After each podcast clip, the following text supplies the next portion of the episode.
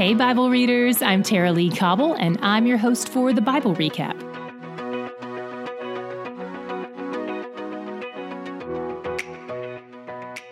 Let me start out by saying this book has been poorly named in English. In Hebrew, it was called In the Wilderness. For those of you who don't love actual numbers, just know that even though this book does contain them, it also contains some highly underrated stories of Scripture, some of my favorites.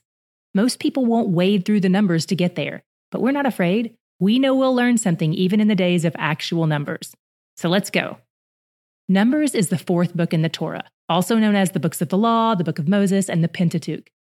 Numbers is the continuation of the story of this family we've been following since day one back in Genesis 1. According to the timeline laid out in Scripture, we've been following this family for almost 2,700 years of their lives. Adam eventually led to Noah, then God wiped out the earth's population except for eight people in Noah's family, and they started over with a clean slate. Through Noah's second son, Shem, we eventually get to Abraham, and God makes a promise to Abraham to be the father of many nations. His second son, Isaac, is the child through which this promise will be fulfilled, and that promise transfers through to Isaac's second son, Jacob. Jacob has 12 sons, and 10 of them sold one of them, Joseph, into slavery.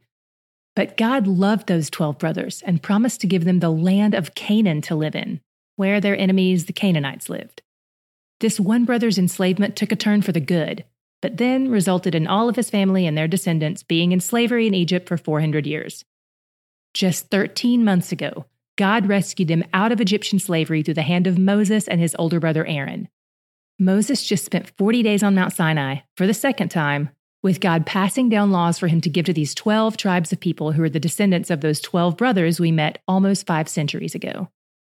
The last time we saw Moses, he was on Mount Sinai with God, getting instructions about the covenant God was entering into with these 12 tribes.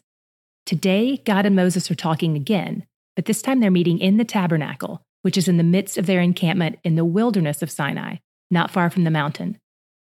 In this conversation, God asked Moses to take a census of all the men aged 20 and up from these 12 tribes.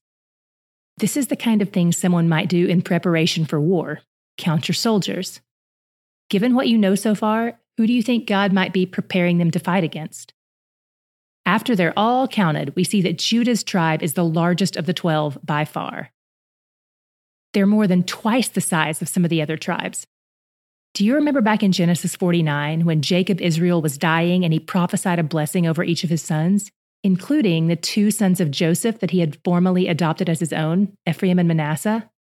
What we learned in these two chapters today about the size and preeminence of the tribe of Judah aligns perfectly with what Jacob Israel said about Judah on that day, over 400 years ago.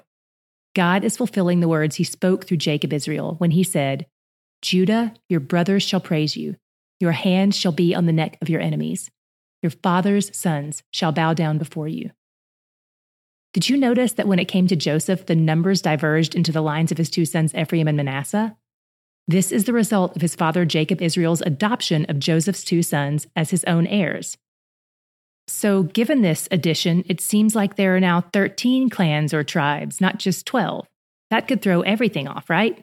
Not to worry, God has a plan for it all, and we'll see that unfold in the days ahead. Maybe you also noticed that he told Moses not to count the Levite tribe. They were the tribe of priests whose jobs and lives were centered around the tabernacle to work around it, to live around the perimeter of it, to care for and protect it, to protect others from coming in contact with the holiness of it so they don't die, as well as disassembling it, carrying it through the desert anytime they moved, and reassembling it in the new location. So the Levites were the one tribe of the original 12 that were set apart in this way. In chapter 2, God gives orders on how all the tribes would be arranged in their camps around the tabernacle. This is a brand new structure for them, and it's supposed to be in their midst, in the very heart of the encampment. The inner rectangle would have been the Levites, and the outer rectangle had three tribes on each side, dividing them into four groups. If you're visual and you want to see how the camp may have looked, we've included a link to a diagram in the show notes. God also gave them their marching orders, group by group, tribe by tribe, for when they moved through the desert with the tabernacle. What was your God shot today? Where did you see God's character on display?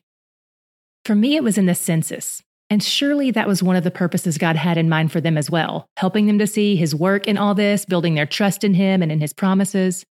I think of all they've been through since God first promised Abraham that he would increase his offspring. And here we are, numbering into the millions if you count women and children. Some believe this is not the actual number, but that it's a literary device that indicates a large army, but of much smaller size.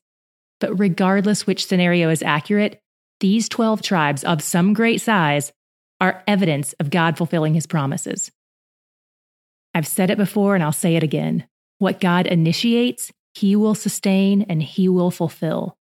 We've seen so much sin in this storyline so far. And it all goes to show that you can't manipulate your way out of his plan. You can't fear your way out of his plan. You can't murder your way out of his plan. You can't escape God's good plan for your good and his glory. We're in it, you guys. This is the plan. It's mountaintops some days and pits and prisons other days. But here we are on all kinds of days, trusting that He's where the joy is. Where do you recap? Where do you get your daily dose of joy? Show us a picture of yourself listening, or just show us the spot where you spend time with God. We would love to see it. Does your dog join you, your baby, your coffee, your front porch? Or do you recap in your cube at work or at the gym or while wearing your sheet mask at night? Snap a picture, post it to your socials, and tag us. We're the Bible Recap everywhere. Today's episode is brought to you by WayNation. If you want to laugh, learn, or be encouraged, click the WayNation link in today's show notes. On their website, you'll find the Bible Recap podcast, faith filled videos, relevant articles, and more great content.